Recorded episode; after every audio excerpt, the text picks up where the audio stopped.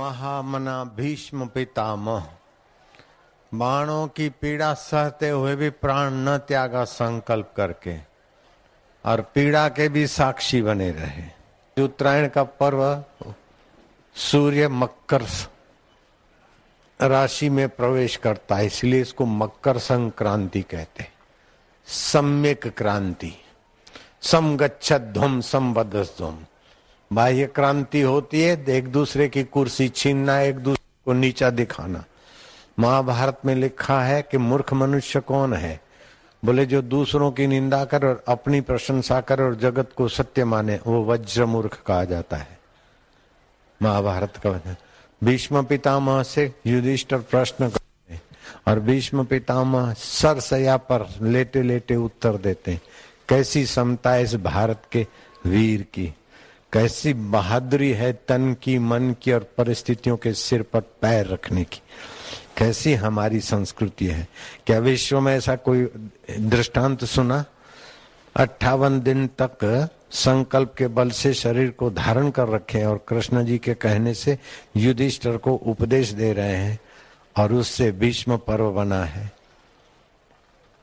आज उस महापुरुष के स्मरण का दिवस भी है, और अपने जीवन में परिस्थितियों रूपी बाणों की सया पर सोते हुए भी अपनी समता, ज्ञान और आत्म वैभव को पाने की प्रेरणा देने वाला दिवस उत्तरायण पर्व है।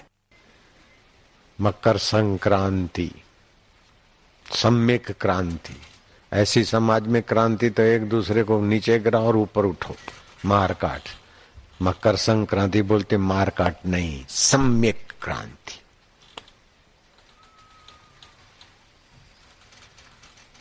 सबकी उन्नति में अपनी उन्नति, सबके ज्ञान वृद्धि में अपना ज्ञान वृद्धि, सबके स्वास्थ्य में अपना स्वास्थ्य, सबकी प्रसन्नता में अपनी प्रसन्नता। दूसरों को नीचे होकर आप प्रसन्न होने जाओ तो हिटलर और सिकंदर का रास्ता है, कंस और रावण का रास्ता है, श्री कृष्ण की नाई है। गाय चराने वालों को भी अपने साथ उन्नत करते हुए समगच्छध्वम संवदध्वम।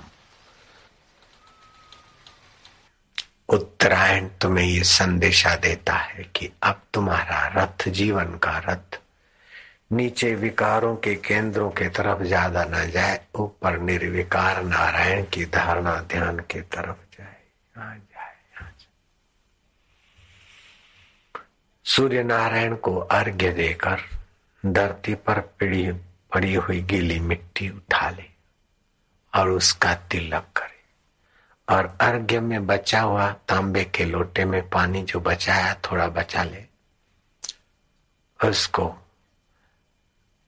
ओम त्र्यंबकम यजामहे जप करके जब पी ले, अथवा तो आयु आरोग्य प्रदायक सूर्य नारायण, मैं इस जल को अपनी जठरा अग्नि में प्रवेश कराता हूँ, मेरे रोगों का, पापों का शमन करने की कृपा करे, तो स्वास्थ्य लाभ होता है, बुद्धिमत्ता में बढ़ोतरी होती है।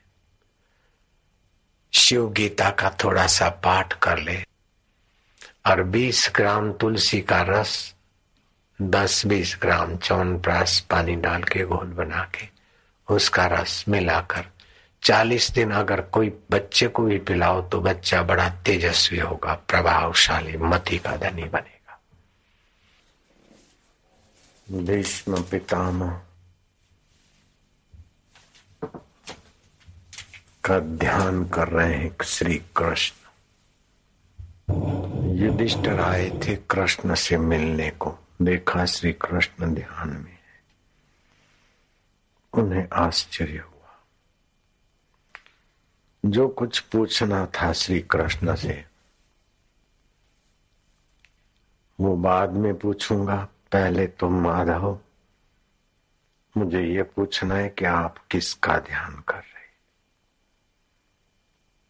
सुबह तो आप अपने ब्रह्म स्वभाव का, सत्य चित्त आनंद सोहम स्वभाव का विश्रांति प्रसाद लेते, लेकिन इस समय आप किसका ध्यान कर रहे थे माधव? युधिष्ठिर इस समय धरती पर भीष्म की बराबरी वाला पुरुष मिलना कठिन है, हमें चाहिए कि उनके दर्शन को जाए और उनसे कुछ ज्ञान प्राप्त करें। जैसे अष्टवसुओं के बीच देव शोभा देता है, ऐसे चार पांडवों के बीच युधिष्ठिर और श्री कृष्ण शोभायमान हो रहे थे और रथ धड़ाधड़ पहुंचे जहां ये महारथी सरसया पर सोए थे। उत्तरायण निकट आ रहा है, शरीर छोड़ने की वेला है, तो कई जति जोगी तपस्वी, कोई ब्रह्मचारी, कोई ऋषि, कोई मुनि, कोई उपनिषदों के व्याख्या वाले तो कोई ज्ञाता, कोई पयोव्रतधारी तो कोई फलहारी तो कोई वायुभक्षी तो कोई भगवत प्रीति वाले अनेक तपस्वी जति जोगी सारे लोग जा रहे थे। सरसया पर लेटे लेटे सभी का वाणी से यथा योग्य सत्कार कर रहे। भगवान वेद व्यास भी पधारे थे। कृष्ण जैसी हस्ती और युधिष्ठिर जैसे धर्मात्मा लोग भी आए। तब भीष्म कहते हैं कि युधिष्ठिर, तुम तो यहाँ मेरे नजदीक बैठ जाओ। माधव, तुमको मैं कहाँ बिठाऊं? तुम तो मेरे पलकों में ही बैठे और शरीर से मेरे सामने खड़े रहो। पीतांबर फहराता रहे और तुम्हारी मधुर चिंतन वाली मुस्कान बनी रहे। मैंने अपनी कन्या को सुसंस्कार देकर पाला पोषा है, मैं तुम्हें अपनी कन्या दान करना चाहता हूं। लंगोटीधारी ने कन्या को पाला पोषा और कन्या दान करना चाहते। कैसी रहस्यमयी वाणी। कृष्ण ने कहा, युधिष्ठिर जी, आपसे कुछ उपदेश सुनना चाहते। कथा तो विस्तार वाली है, सार बात ये। युधिष्ठिर ने कई प्रश्न किए, उसमें एक प्रश्न ये भी था कि हम जैसे संसार को सच्चा मानकर जीने वाले लोगों की बुद्धि में भगवत की सत्यता, चेतनता, आनंदता कैसे प्रकट हो? मोक्ष का मार्ग गृहस्थी जीवन में कैसे पाए? तब धर्म के मर्म को जानने वाले भीष्म जी कहते हैं, गृहस्थी को तीर्थ यात्रा में जाना चाहिए और वहां विरक्त भगवत भक्त ज्ञानी जति जोगी संतों का संग करना चाहिए। भीष्म पितामह युधिष्ठिर को कहते, महाराजा, ऐसे महापुरुषों का संपर्क गृहस्थियों को करना चाहिए और वासनाओं को नियंत्रित करके धर्म अनुकूल वासना पूर्ति और मोक्ष का उद्देश्य होना चाहिए। धर्म, अर्थ, काम और मोक्ष। लेकिन कोई विवेक जगाने वाला सत्संग और सद्गुरु मिल जाए तो कामना पूर्ति में समय बर्बाद न करे, कामना निवृत्ति करके मोक्ष लाभ कर ले। मोक्ष लाभ से बढ़कर कोई लाभ नहीं। युधिष्ठिर महाराज के प्रश्नों के उत्तर देते देते भीष्म जी कहते हैं, सात्विक गुणों से निद्रा का त्याग करें और प्रमाद से भय का नाश करें। आत्मचिंतन से निर्भयता को, अपने आत्म स्वभाव को जगाए। श्वास प्रश्वास की साधना से अपने पिया में विश्रांति पाए। धैर्य से छोटी मोटी इच्छाओं को मिटाता जाए। अभी इच्छा हुई और भोग ले या कर लेने, थोड़ा धैर्य रखो। समय की धारा में इच्छाएं भी बह जाती है। महाराज, आज उत्तरायण है। उत्तरायण माना खगोल शास्त्रियों ने, विज्ञानियों ने सूर्य की रश्मियों का अध्ययन करते हुए सूर्य नारायण के लिए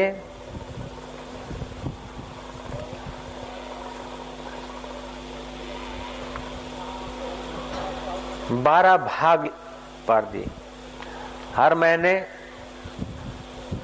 संक्रांति होती है, लेकिन कुदरती पर्वों में, प्राकृतिक पर्वों में ये उत्तरायण महत्वपूर्ण पर्व है। आज से सूर्य मकर संक्रांति में प्रविष्ट होता है, इसीलिए आज के दिन को मकर संक्रांति कहते हैं।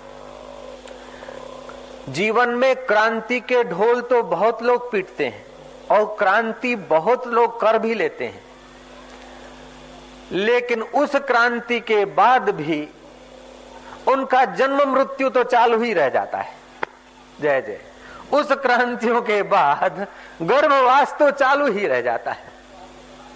क्रांति कर दी, रूप रिवाज बदल दिए, ये क्रांति लाए, वो क्रांति लाए, अंग्रेजों को भगाया, उड़ों को भगाया, उनको भगाया, उनको लाया और उनको हटाया, उनको लाया। ये क्रांतियां तो कर ली। जय जय। बैठे हैं क्रांतियां के प्यारे, क्रांति करने सुनने वाले सब बैठे हैं। ये क्रांतियां तो हो गई, लेकिन सम्यक प्रकार की क्रांति जो है उसे मकर संक्रांति का संकेत देता है। सम्यक प्रकार की क्रांति, अगर मन अथवा चित्त कल्पित क्रांति होगी तो उसमें घृणा का गंध होगी, उसमें ईर्ष्या होगी, उसमें भय होगा, उसमें चिंता होगी और सफल हो गए तो अहंकार होगा। लेकिन सम्यक प्रकार की क्रांति हुई तो महाराज कोई अहंकार नहीं, संतोष का भी अहंकार नहीं। यारो, हमें न खुशी अच्छी है न मलहाल अच्छा है, यार तू जिसमें रख दे वो हाल अच्छा है। हमारी न आरजू है न जुस्तजू है, हम राजी हैं उसमें जिसमें तेरी रजा है। अकर्तृत्वम अभोक्तृत्वम मन्यते यदा। जिस वक्त अपने अकर्तृत्व और अभोक्तृत्व तत्व को समझता है, अपने उस तत्व को मैं मानता है, तब उसके जीवन की सम्यक प्रकार की क्रांति हो जाती है, संक्रांति होती है। तो खैर, जिनकी संक्रांति हो गई है उन बुद्ध पुरुषों को, ज्ञानवानों को, आत्मवेताओं को तो हम हृदय से प्यार करते हैं। लेकिन आज ये संकल्प करें कि ये तुच्छ जीवन में इस घाणी के कोलू के बैल की नाई जीवन बिता बिता कर इस जीवन में न मरे। जैसे सूर्य का रथ दक्षिणायन से हमारे नीचे की चित्त वृत्तियां आज बदल कर हम ऊर्ध्वगामी करें। आज हम ये संकल्प करें कि हमारे जीवन का रथ उत्तर के तरफ चले। हम उम्दा विचार करेंगे, भय और चिंता के विचारों को आत्म विचार से हटा देंगे और संतोष और असंतोष के विचारों को चित्त का खेल समझेंगे, सफलता और असफलता के भावों को स्वप्न समझेंगे। उपलब्धि और अनुपलब्धि ये संसार का स्वप्न प्रति स्वप्न है, जिसे तुम सफलताएं समझते हो, उपलब्धियां समझते हो और क्रांतियां समझते हो। ये एक संसार का विकट, विचित्र, भयानक और आश्चर्यकारक स्वप्न से स्वप्नांतर है। दुकान हो गया, ये हो गया, छोकरा हो गया, छोकरे का मुन्नन हो गया, आहा। लेकिन ये एक संसार भ्रम के रूपांतर है। आपकी जो जो आहा है, हु है, वो महापुरुषों की नजर से, श्री कृष्ण की नजर से, श्री रामचंद्र जी की नजर से, ये केवल उनकी नजरों से केवल बाल चेष्टाएं हैं। जैसे नन्हे मुन्ने हम लोग थे और चॉकलेट से रिझ जाते थे, चवन्नी से रिझ जाते थे। अच्छी एक सुहावनी चड्डी कोई सिला देने का आश्वासन देता था तो हम रिझ जाते थे। तुम रिझे या न रिझे, लेकिन हम तो रिझे थे भैया। भैया जब अपना कुछ भाई साहब कुछ बोलते चालते थे, फिर अच्छा नहीं लगता था तो भाई साहब हाथ घुमाते के चलो फर्स्ट क्लास चड्डी से ला के देता हूँ कि अच्छा भाई चलो। तो उस समय समझते कि हाय संतोष, लेकिन अभी समझते कि हाय कितनी बेवकूफी थी। तो जैसे उस समय की बेवकूफी लगती थी, बचपन की हम लोगों की मान्यताएं बेवकूफी लगती थी, ऐसे जब तक अपने आत्मा का बोध नहीं हुआ तब तक ये भी एक बचपन ही तो है और क्या है। श्री राम। तो कृपानाथ अपने पर कृपा करिए, आपके जीवन के रथ को सम्यक प्रकार से संक्रांति कीजिए। क्रांति नहीं, क्रांति में तो लड़ाई होता है, झगड़ा होता है, हिंसा होती है, भय होता है, सफल हो गए तो अहंकार होता है। लेकिन संक्रांति में सफलता का अहंकार नहीं होता है, विफलता का विषाद नहीं होता है, हिंसा को स्थान नहीं है, भय की गुंजाइश नहीं है। ये सम्यक संक्रांति पौराणिक ढंग से कहा जाए कि इस उत्सव को भारत में विभिन्न विभिन्न प्रकार के लोग विभिन्न विभिन्न ढंग से मनाते हैं। महाराष्ट्र के तरफ घड़े को सजाकर 5 घड़ों को और उसमें तिल, लड्डू और चीज वस्तुएं, हल्दी के गांठिए ये वो डालकर एक दूसरे को लड़की को दिया जाता है, नई दुल्हन को दिया जाता है। ये अब सब सामाजिक कर्मकांड के रिवाज हैं। लोग तिल देते हैं, तिल में स्निग्धता है, चिकास है और गुड़ में मिठास है। तो तुम्हारे जीवन में, तुम्हारे मन में स्निग्धता हो, रूखापन न हो, लेकिन वो मिठास भी तुम्हारी ऐसी हो कि एक एक तिल को जैसे गुड़ या शक्कर, एक एक तिल को पक्का एक लड्डू बनाकर एक में जोड़ देती है, अनेकों को एक में जोड़ देती है। ऐसे ही तुम्हारी अनेक प्रकार की स्निग्ध जो वृत्तियां है, उस स्निग्ध वृत्तियों में आत्मज्ञान का, परहित परायण का मिठास मिला दो तो एक तिल तो हवा की फूंक से उड़ जाएगा, लेकिन लड्डू जब फेंको तो जहां मारो वहां ठीक निशाना काम करता है। ऐसे ही तुम्हारी वृत्तियों को उस गुड़ रूपी रस से भरकर फिर तुम जो भी काम करो संसार में, वहां तुम्हारी सफलता होती। जयराम जी की कह दो ना।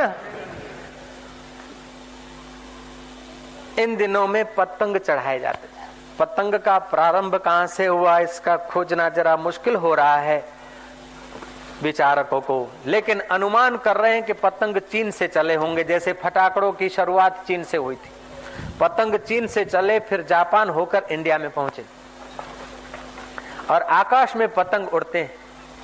कोई लाल पतंग है तो गुलाबी है, कोई सफेद है, कोई घैसिया है, भिन्न भिन्न प्रकार के पतंग उड़ते हैं। है क्या, एक पतला सा कागज, बांस की सली, और इस पतंग से जहाजों का आविष्कार हुआ था। इन पतंगों के उपयोग से फौजियों ने दारूखाना एक दूसरे के जगह पर फेंकने का उपयोग भी किया था।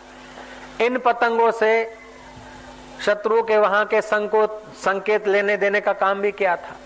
पतंग तो बिल्कुल एक साधारण कागज है, लेकिन उसमें सम्यक समझ आ जाती है, सम्यक व्यवस्था हो जाती है तो धरती और आकाश के दोनों के बीच की एक सुहावनी रंगीनी दिशा भी इन दिनों में वो पतंग हमें दिखाते हैं। और पतंग तब तक आकाश से बातें करते, हवाओं में लहराते हैं और हजारों के नजरों में प्रिय दिखते हैं, तब तक दिखते हैं जब तक उनका दोरे के साथ संबंध है। और दोरा तब तक सीधा है जब तक सूत्रधार के हाथ में है। जय श्री कृष्ण। वो धागा तब तक सीधा दिखता है, सुहावना दिखता है और कंट्रोल करता हुआ दिखता है जब तक सूत्रधार के हाथ में। सूत्रधार के हाथ से धागा छूट जाए तो फिर वो पतंग कहीं तो पेड़ पे बुरी तरह, कहीं तो संडास पे, कहीं तो थंभे, लाइट के थंभों में लटकते हैं बुरी तरह। और ये लाल, पीले, गुलाबी जो पतंग दिखते हैं तब तक दिखते हैं। समाज में भी कोई सत्ता की लाली से दिखता है, तो कोई धन की गुलाबी से दिखता है, तो कोई सौंदर्यता के सौंदर्य से चमकता है। लेकिन ये तब तक चमकते हैं जब तक सूत्रधार से उनकी सत्ता आ रही है। सूत्रधार से डिस्कनेक्ट होते ही पतंग राम बोलो भाई राम, राम बोलो भाई राम हो जाते हैं। तो आ તમારું જીવનનું પતંગ જેનાથી ચગી રહ્યું છે તે જીવનદાતાને ઓળખો, અથવા તે જીવનદાતામાં તમારા જીવનની ડોર હશે તો જ તમારા જીવનનું પતંગ વ્યવસ્થિત ચગશે। પતંગ ચગને में दूसरी भी बात है। पतंग चगता है, ऊंचे उड़ान लेता है, हजारों की नजरों को आमंत्रित करता है, लेकिन साथ साथ में एक दूसरे की काटाकूटी भी करते, पेच लड़ाते हैं। ऐसे आदमी के चित्त में ऊंचे उड़ने की आकांक्षाएं भी होती है, महत्व आकांक्षाएं भी होती है। और हर इंसान चाहता है मैं अपने जगत में अद्वितीय हूँ, सबसे ऊंचा हूँ। जो पतंग ऊंचा से ऊंचा जाना चाहता है, ऐसा ही हमारा ये देह रूपी, मन रूपी पतंग ऊंचा उड़ना चाहता है, लेकिन साथ साथ में ईर्ष्या और घृणा के पेच की भी वृत्ति है। अथड़ा के, लड़ा के, एक दूसरे को काट कूट के स्वयं भी कटकर जाकर जंगलों में गिरते और पानियों में और तालाबों में, गटरों में जाकर गिरते हैं। तो ऊर्ध्वगमन की भी योग्यता है और साथ साथ में ईर्ष्या के कारण अधोगमन की भी, दुर्भाग्य की उसमें दिग्दर्शन हमें होता है। ऐसे हमारे मन में ऊंचा उठने की भी भावना होती है और संघर्ष, लड़ाई, ईर्ष्या की भी भावना होती है। ईर्ष्या क्यों होती है? संघर्ष लड़ाई क्यों होता है? रामायण में दोहराता है, उमा संत की यही भलाई, उमा संत की यही बड़ाई, मंद करत तेहु करत भलाई। संत का स्वभाव, उमा संत की यही बड़ाई, उमा संत की यही बड़ाई, मंद करत तेहि करत भलाई, मंद करत तेहि करत भलाई। जो मंद करता है उसकी भी भलाई करते हैं, ये संत के हृदय का गहरा स्वभाव होता है। लेकिन आज हमारे लोगों के चित्त का स्वभाव बदल गया। घर में बड़ा आदमी छोटा कुछ कर लेता था तो थोड़ा सह लेते थे, और छोटा कुछ कर लेता था तो बड़ा सह लेते थे, और बड़ा कुछ कर लेता था तो छोटा सह लेते थे, क्योंकि घरों में भी हमारे चित्त में संतों के वचनों के संस्कार होते थे। लेकिन आज इस चौपाई को, इन दोहों को अलग ढंग से हम लोग समझते सुनते हैं।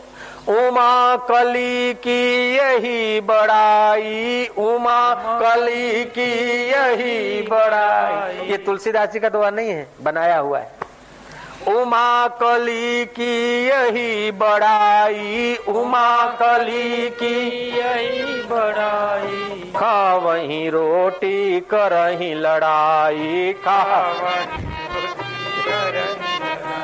उमा कली की यही बड़ाई, खावही रोटी करही लड़ाई। कलयुग में कलह बढ़ गया, ईर्ष्या बढ़ गई, असंतोष बढ़ गया, उद्वेग बढ़ गया, और उस असंतोष और उद्वेग में थोड़ा सा शत्रु का दमन हो जाता है, अथवा थोड़ा सा असंतोष कम हो जाता है तो हम समझते कि हम संतुष्ट हैं। जैसे बुद्धू हलवाई ने जोड़ा पहरा था, जूता पहरा था, और गया बाबा जी के पास और खूब दुखड़ा रोया कि साईं हमारे को तो बस ये हो गया, दुकान में घाटा पड़ गया, म्युनिसिपालिटी वाले लोग मिठाई के सैंपल ले गए, केस चल रहा है, उधर दंड भरना है, धंधा बंद कर दिया, नौकरी मिलती नहीं, पत्नी कहना नहीं मानते, बेटा नपास हो गया है, और लड़की जमाई घर छोड़ के गया। इससे बढ़कर और दुख क्या हो सकता है? चार बेटों की माँ लड़की जब घर आ गई हो तो ससुरा का क्या हाल हो, बाप का क्या?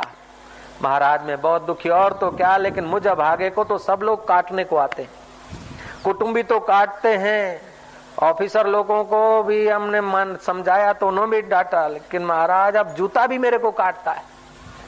महाराज होंगे कोई होंगे कुछ परहितरत। महाराज ने कहा भैया तेरे को जूता काटता है ना, तो ये जूता तू ले जा, भले मेरा जूता तू पहन ले, जरा बड़ा है, चप्पल पहन के जा, ये जूता भी मत पैर। बोले महाराज ये आज्ञा मत करो। कि क्यों? कि महाराज बहुत दुखी हूँ, ये जूता जब पहनता हूँ तो फोड़ा निकलता है, फोड़े का इतना दुख होता है कि और सब दुख भूल जाता हूँ, और फिर जब ये उतारता हूँ तो लगता है कि हाँ शांति मिली। महाराज मुझे शांति का साधन यही जूता है अभी। जय जय। तो क्या आप लोगों का भी ऐसा ही कोई जूता तो नहीं है शांति का साधन? थोड़ा सा प्याली पी, हाश। थोड़ा सा किसी ने तालियां बजा दी, हाश। थोड़ा सा पत्नी ने चाय पिला दी के हाश। थोड़ा सा पति ने एक साड़ी लाके दी के हाश। थोड़ा सा अंगूठी बना दी के हाश। थोड़ा सा रिबिन का एक सेट लाके धर दिया के हाश। ये तुम्हारा हाश ऐसा ही है कि और कुछ है? हाँ तो पढ़ो वरी आओ, शू करो, ईमानदारी सीखो। आते हूँ ओम ओम। लेकिन इन चीजों को जो लोग पाकर संतुष्ट अपने को मानते हैं या भाग्यशाली मानते हैं, शिव जी की नजर से, तुलसीदास की नजर से वे लोग अभागे गाने गए। उमा तिन के बड़े अभाग, जे नर हरि तज विषय भजई। उनके बड़े दुर्भाग्य हैं जो हरि का रस छोड़कर, आत्मज्ञान का रस छोड़कर पदार्थों से संतुष्ट हो रहे हैं, विषय वासना से संतुष्ट हो रहे हैं, वे बड़े अभागे हैं। उमा तिन के बड़े अभाग, जे नर हरि तजी विषय भजे। महान सिकंदर, विनोबा जी कहते ये बेवकूफों का नारा है। महान सिकंदर, महान हिटलर, अरे जो नरसंहार करवा दे, बच्चों के बाप छिनवा ले, और नारियों को विधवा कर दुख दे दे, और अपमृत्यु जिनकी मौत कर दे और प्रेतों की योनियों में भटका दे और औरों के लिए अशांति सूक्ष्म जगत में कर दे। ऐसे अहंकार को पोषने वाले हिटलर को महान कहते हो, महान सिकंदर, महान हिटलर, ये मूर्खों के नारे। महान हिटलर नहीं, महान सिकंदर नहीं, लेकिन महान तो है महाराज वशिष्ठ मुनि, जो हजारों दिल में शीतलता अभी भी उनके वचनों से आ रही है। महान तो वेद व्यास है, जो उनकी कृति से अभी भी भारत का धर्म विश्व में शांति देने का सामर्थ्य रख रहा है। महान तो शंकराचार्य है, जो दिन रात को और धूप छां को न देखते हुए इधर उधर की यात्रा करते हुए लोगों को अपने आत्म महिमा में जगाया। उन महान पुरुषों को महान कहो कि जिन्होंने दूसरों को मचल मुचल के, शोषण करके और नश्वर चीजों के हंबार भर के आकर सब छोड़कर पश्चाताप करते करते प्रेत योनि में धकेले गए और गर्भों में लटकते रहे। उन लोगों को महान सिकंदर और महान हिटलर कहने वाले लोगों की बुद्धि को मेरा खूब खूब धन्यवाद है। जय श्री कृष्ण। महान नानक थे, महान कबीर थे, महान विवेकानंद थे, महान राम तीर्थ थे, महान बुद्ध थे, महान कबीर थे, महान तुकाराम थे, महान सहजानंद स्वामी थे, महान वल्लभाचार्य थे, महान टोटकाचार्य थे। ये सब महान व्यक्ति थे जिन्होंने तुच्छ तुच्छ उपलब्धियों को अपना जीवन का लक्ष्य नहीं बनाया, तुच्छ सुखों को अधीन नहीं हुए और दुखों से दबे नहीं, न दुखों से दबे न सुखों में चिपके। दुख और सुख को जीवन की यात्रा का एक नमूना समझकर उनको बहने दिया और दुख सुख को निहारने वाले को ठीक से निहार कर तदाकार हो गए। वे महापुरुष हैं, वे ही वास्तव में महान है। फिर इतिहासकार चाहे उन्हें महान कहे चाहे न कहे, लेकिन हम लोगों के हृदय में तो उन्हीं की महानता पर्याप्त है, हम उन्हीं को महान कहेंगे। तो उत्तरायण तुम्हें महान हिटलर होने के लिए संकेत नहीं कर रहा है, क्रांति करने के लिए उत्तरायण तुम्हें संकेत नहीं कर रहा है, लेकिन संक्रांति करने के लिए। हिंसा से क्रांति नहीं, लेकिन प्रेम से सम्यक क्रांति, संक्रांति। और आप ये न समझे कि तलवार के बल से, के डंडे के बल से आपकी जीत होती है, नहीं, बिल्कुल झूठी मान्यता है। तलवार या डंडे के बल से सापेक्ष जीत होती है, थोड़ी देर के लिए जीत होती है, लेकिन वो सामने वाला तुम्हारे लिए और घाट घटता है। लेकिन प्रेम की बाढ़ में आप इतने ही तो प्रेम की बाढ़ बहाए कि सामने वाले के दूषित विचार भी बदल कर आपके अनुकूल विचार हो जाए, तो आपने ठीक से उसको जीत लिया। एक सम्यक क्रांति किए हुए सेठ जी जा रहे थे बोट में बैठकर। बाहर से तो सेठ दिखते थे, लेकिन भीतर से वो संत थे। तो कोई कम्युनिस्ट विचारों के लोग मिले कि सेठिया ऐसा है वैसा है वैसा है, तो लेक्चर करने में होशियार थे कि भगवान का नाम लेके सेठ लोगों ने संपत्ति बढ़ा दी, ऐसा कर दिया वैसा कर दिया। कुछ महाराज 10-5 लोग सेठ के खिलाफ हो गए और कुछ का कुछ बोलने लगे। देखने भर को वो सेठ थे, लेकिन किसी सतगुरु के सत शिष्य थे वे। तो जब उनका गहरा अपमान हो रहा था तो गुरु के वचन याद आ रहे थे कि सबको बीतने दो।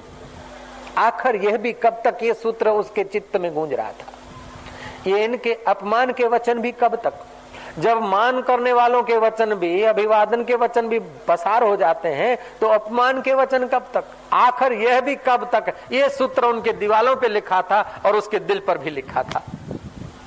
आखिर ये सब कब तक, छेवटे क्या सुधी, क्या सुधी।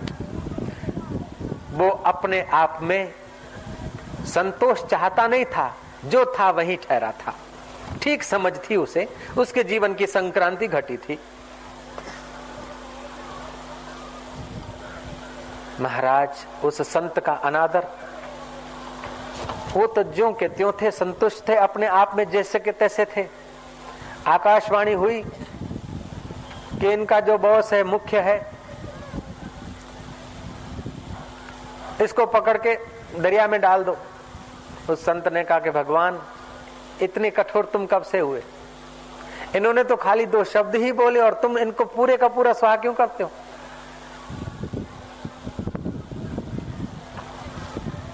बोले तू कह दे इसको, वो नुकसान कर दूं, इसको सबक सिखा दूं।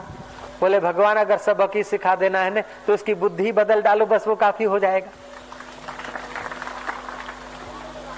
उसकी बुद्धि बदल दी गई और जो बॉस की बुद्धि बदल गई तो बॉस के पीछे लगने वालों की भी बुद्धि बदल गई और उसकी माफी ली और जीवन में, उनके जीवन में भी क्रांति की जगह पर संक्रांति का प्रवेश हुआ। इस संक्रांति को भीष्म पितामह की कहानी तो याद है कि दक्षिणायन में मृत्यु योगी लोग पसंद नहीं करते हैं। बाणों की सया पर 51 दिन तक सो रहे थे, 52वां दिन उनके लिए था और बाद में अपने प्राणों का त्याग किया कि फिर दोबारा इस संसार में आना न पड़े।